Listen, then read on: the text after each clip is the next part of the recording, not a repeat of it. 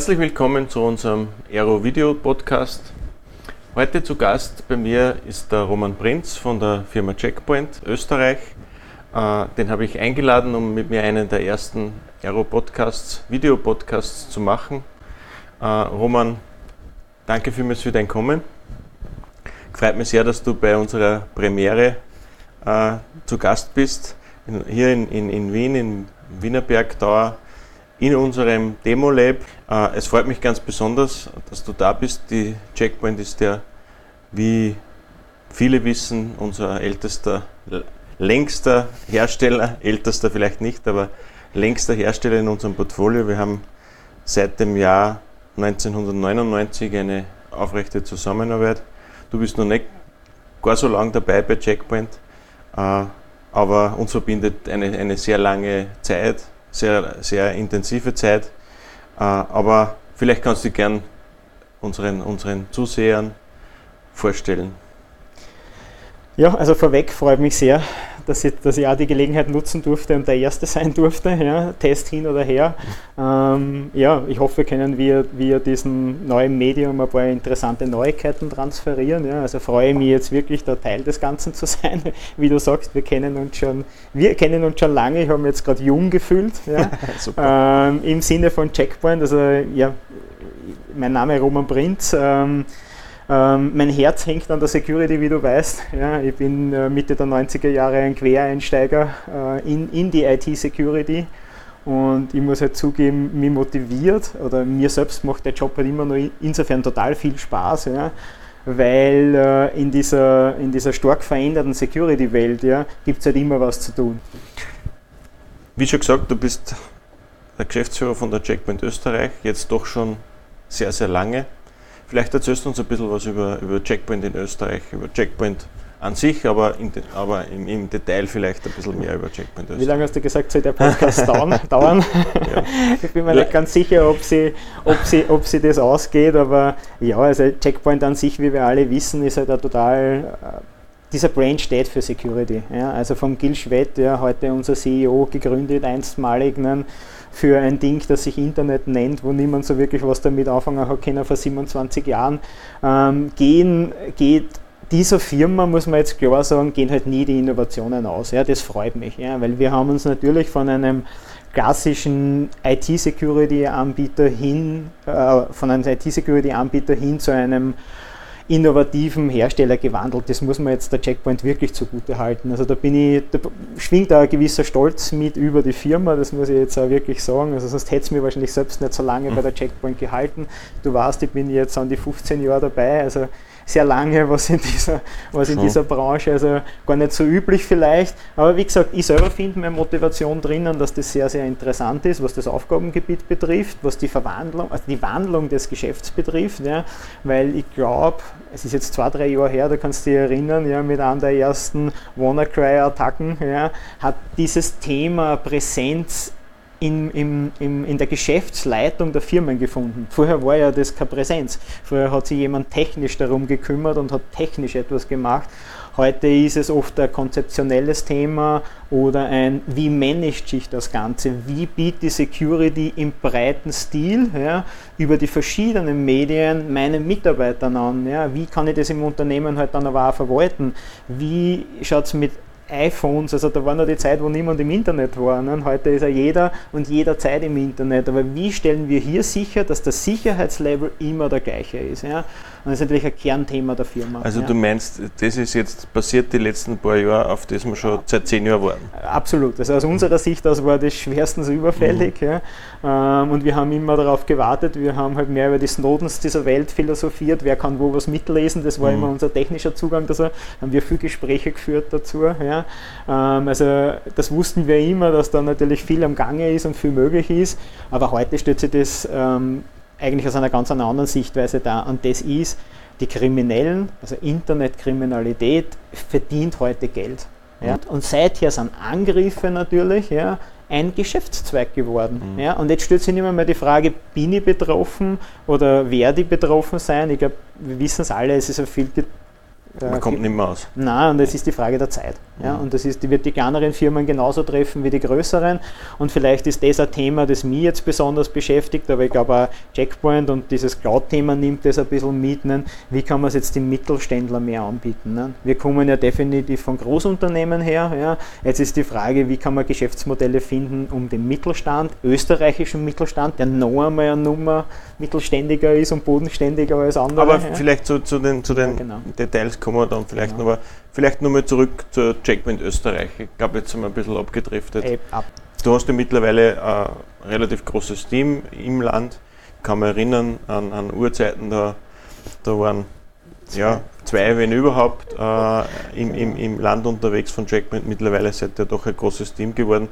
Vielleicht auch was interessant ist für unsere Partner, die uns zusehen, wie ist denn die Betreuung, wie, wie, wie ist denn das, das Setup von einer Checkpoint in Österreich? Genau. Wir haben beides ausgebaut. Nein, also mir ist es wichtig zu betonen, dass es zwei Seiten gibt. Es gibt das klassische Channel-Geschäft.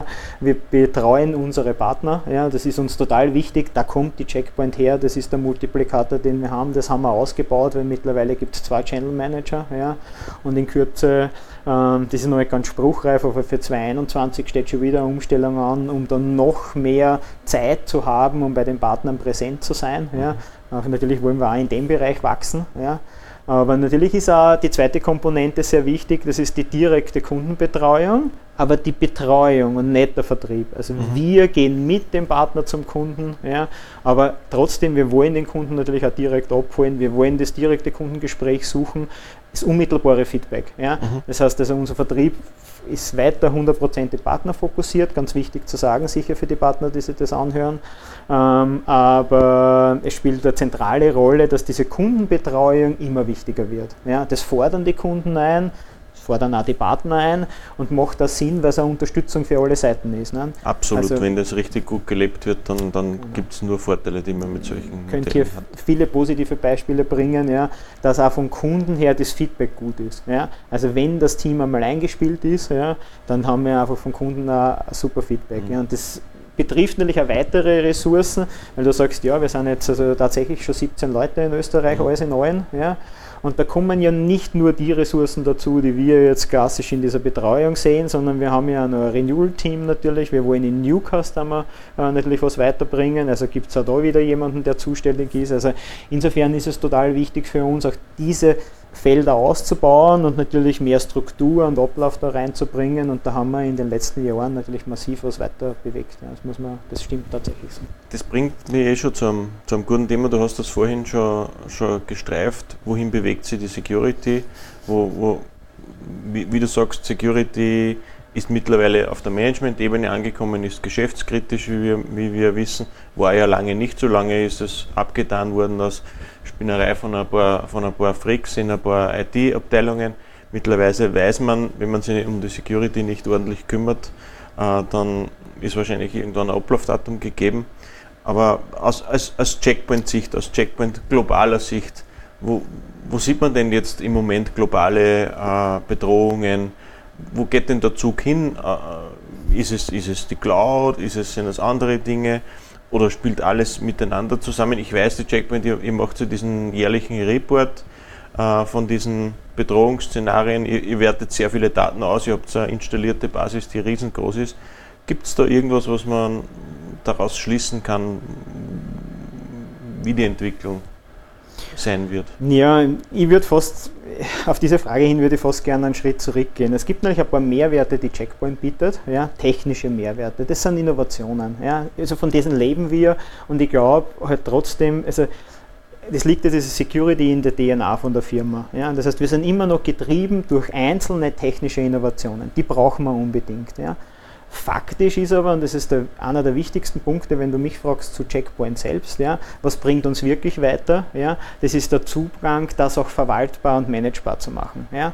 Also ich störe da in Gesprächen oft gern auch bei Kunden den, den, das Vergleiche mit der Versicherung. Ja man, man, versichert sich gegen alles Mögliche im Leben. Ja? Und immer, wenn man diese ganzen Versicherungsbeiträge kriegt, fragt man sich, braucht man das wirklich? Ja? Und die sind natürlich utopisch hoch. Das sind so wie unsere Subscriptions oder Supportverträge. Ne? Jetzt fragt man halt, braucht man das? Es gibt heute in den Medien natürlich viele Begründungen, warum ich das doch brauche und wie du es auch sagst. Ja? Aber das Wichtigere ist, dass mein Geschäftsprozess, und auf das konzentriert sich eigentlich die Firma, das, wofür ich lebe, warum brauche ich Security? Ich mag es ja nicht zum Selbstzweck, ja, sondern dass ich das erfüllen kann. Ja, das ist eigentlich das Allerwichtigste am Ganzen. Und Checkpoint hat sich durchaus zu, einem Anbieter entwickelt und das werden wir auch noch weiterhin forcieren, ja, ähm, um das so breit wie möglich abzudecken. Ja? Also um halt zu schauen, wo sind so Angriffspunkte und wo könnte wer ins Unternehmen kommen, weil hier ist auch zu sagen, wenn jemand mal im Unternehmen ist und solche Systeme finden ja auch gerade Etablierung und die gehören nicht zu unseren, ja, dann ist es zu spät. Mhm. Also zu analysieren, warum der jetzt da ist, ist zu spät. Wir sagen Prevention. Für uns ist das Thema Prevention das Allerwichtigste. Wie kann ich ihn stoppen, bevor, also während der Attacke. Ich muss ihn irgendwie während der Attacke stoppen. Und wie wir auch beide wissen, das ist ja oft eine Social-Attacke. Das ist ja nicht nur alles technisch. Ne? Ja. Wir versuchen das verzahnt zu kombinieren mit unseren Produkten, dass man an einer gewissen Stelle spätestens bevor er aber ins Unternehmen kommt, ja, äh, ihn trotzdem gestoppt haben mhm. ja, und aufzeigen können, dass da was passiert. Und für das ist es wichtig, dass der User halt, wir reden ja am Ende von einem schlichten User, ja, der null Ahnung von dem Thema hat, ja, und dass der halt eine gewisse Experience, also wie sagt man, Userverhalten von den Applikationen immer das gleiche hat. Ne? Also was wir heute können ist, wir haben halt, ähm, wie sagt man so, Anmeldefelder, Abfrage und Passwortabfrage auch schon am iPhone realisiert. Ne? Das heißt, es ist nicht mehr nur eine Sache, wann bin ich im Headquarter oder an meinem zentralen Standort und mhm. wie dick ist mein Firewall, ja, sondern wie schaffe ich das auch durchgehend gleich über alle diese ganzen Geräte, die es da gibt, ja, und dann gleich, halt, und das ist, das ist die Herausforderung, die wir meinen im Griff zu haben. Gibt es ja. vielleicht die eine oder andere Referenzstory, die du uns erzählen kannst, vielleicht ohne Namen zu nennen, aber was, was wurde realisiert, wo du sagst, die haben so einen, so einen globalen Ansatz, sich zu schützen? Wenn du mich so fragst, muss ich ganz klar sagen, eines unserer Highlight-Projekte und eins, wo wir sicher stark stolz sind, sogar gemeinsam, weil wir es auch gemeinsam realisiert haben, äh, war bei einem Kunden, der unsere Infinity-Architektur umgesetzt hat. Jetzt muss man kurz erklären, was die Infinity-Architektur ist natürlich. Ähm, also wir verkaufen hier nicht mehr, mehr per Produkt, ja, sondern wenn man vereinfacht gesagt so möchte, einmal alles vor Checkpoint zu einem Userpreis. Mhm. Ja langläufig oft das Enterprise License Agreement, äh, du kennst das sicher von anderen Herstellern sehr gut, ja, ähm, umgesetzt und so ist es bei uns auch. Wir haben also mittlerweile ein Portfolio erreicht, wo der, wo der Kunde ja, nur mehr etwas per User zahlt, wie viel Active Directory User ich. Ja, und wenn ich das natürlich in dem Stil ausrolle, ja,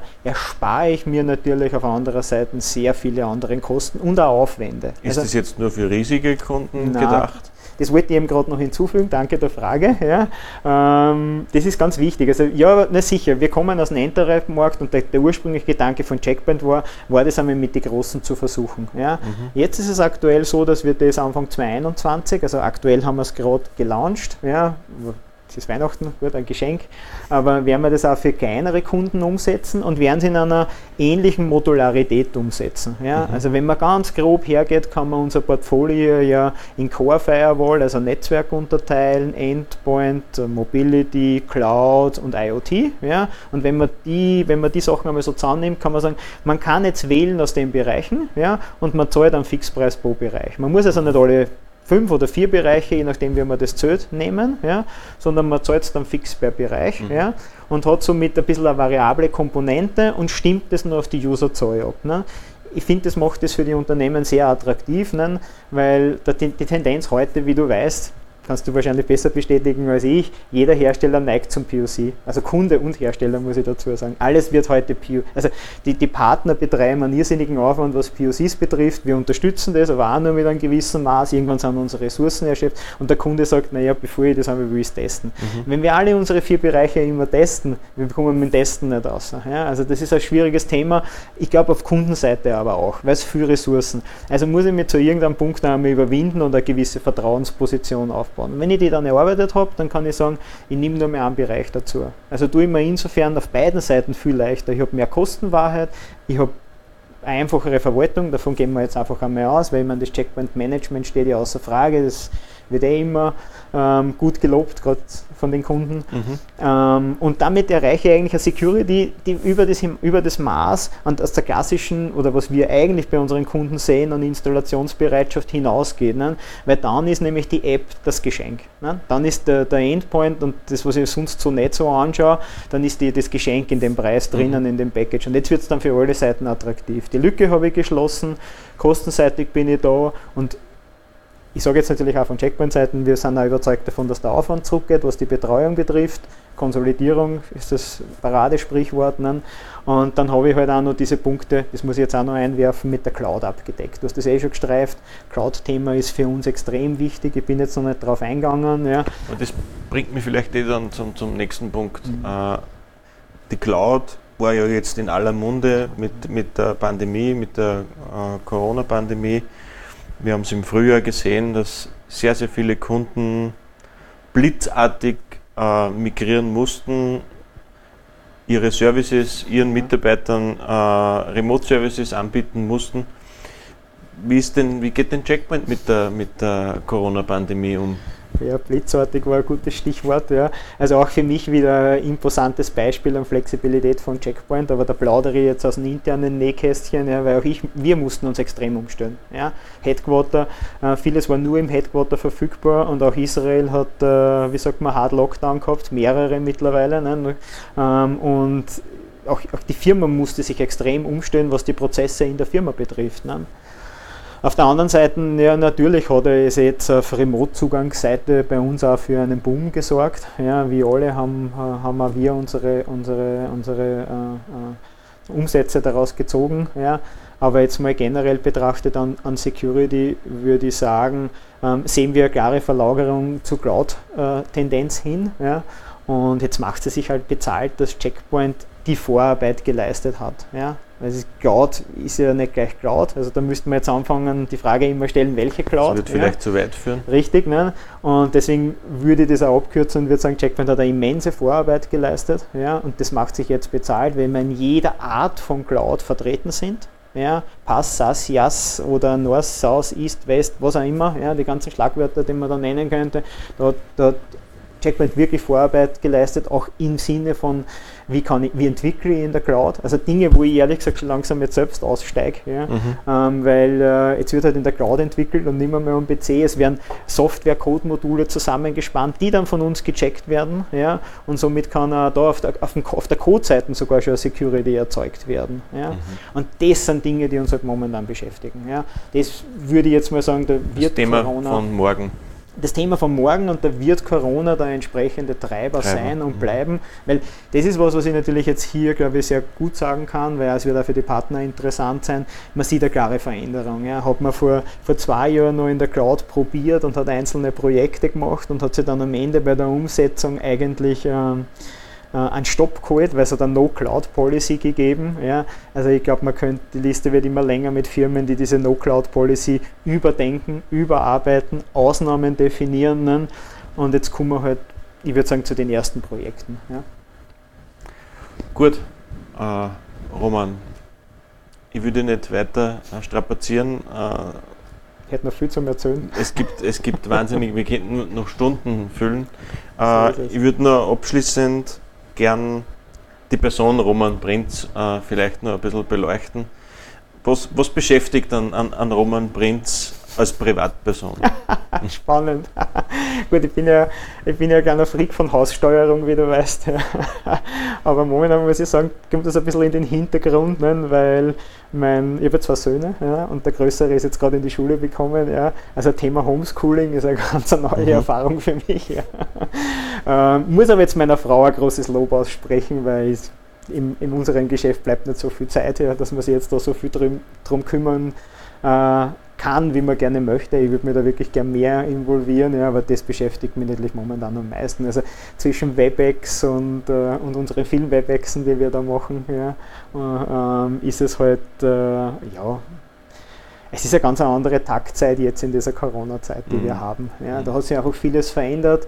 Ähm, das, man redet jetzt von dem neuen Normal. Ja. Ich würde mich auch ein bisschen über das alte Normal wieder freuen, ja, wie wir alle vielleicht ja. etwas mehr Kontakt so wie wir das jetzt haben, wir haben uns auch selten gesehen. Ja. Also ich freue mich wieder auf den persönlichen Kontakt. Das liegt wahrscheinlich in der Vertriebsseele, ja, das wahre Gespräch zu führen und nicht nur das mhm. via, via Podcast und sonstigen Dingen. Aber, aber es ist das, das sind die tollen neuen Medien, die gut funktionieren. Also insofern, mhm. ich bin glücklich. Ich wie, fe wie, feiert denn der Roman Prinz mit seiner Familie Weihnachten? Ja, gute Frage. Ganz klassisch. Also ich wirklich nicht äh, unter Palmen irgendwo Nein, am Strand? Nicht. Ganz klassisch, ganz klassisch unterm Baum. Ich bin begeistert. Ich, ich ganz ehrlich gesagt, ich gehöre zu dieser mittlerweile vielleicht älteren Generation, die sich wünscht, dass Weihnachten wirklich diese Ruhe einkehrt. Ja? Also der 24., der 25. darf dieser Tag sein, wo man sich auch erholen kann. Ja?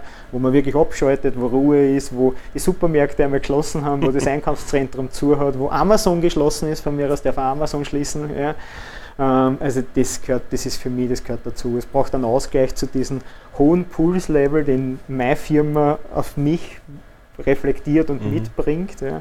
Ähm, also, na, da geht es uns gut, wir brauchen das wahrscheinlich, muss ich auch oft sagen. Ja. Also ich muss dann schon immer sagen, das ist halt auch das, was mir an dem Job Spaß macht. Ja. Das ist diese Interaktion, die wir haben und mhm. diese, du hast das eh am Anfang angesprochen, diese gute Zusammenarbeit, die wir, glaube ich, in mit euch als Aero, ja, ehemals Internet Security, der Partnerlandschaft als ein Ganzer haben. Das ist eine tolle Zusammenarbeit, die es wert ist, ja, dass man sich dafür einsetzt, dass man Dinge bewegt, dass man versucht, was weiterzubringen.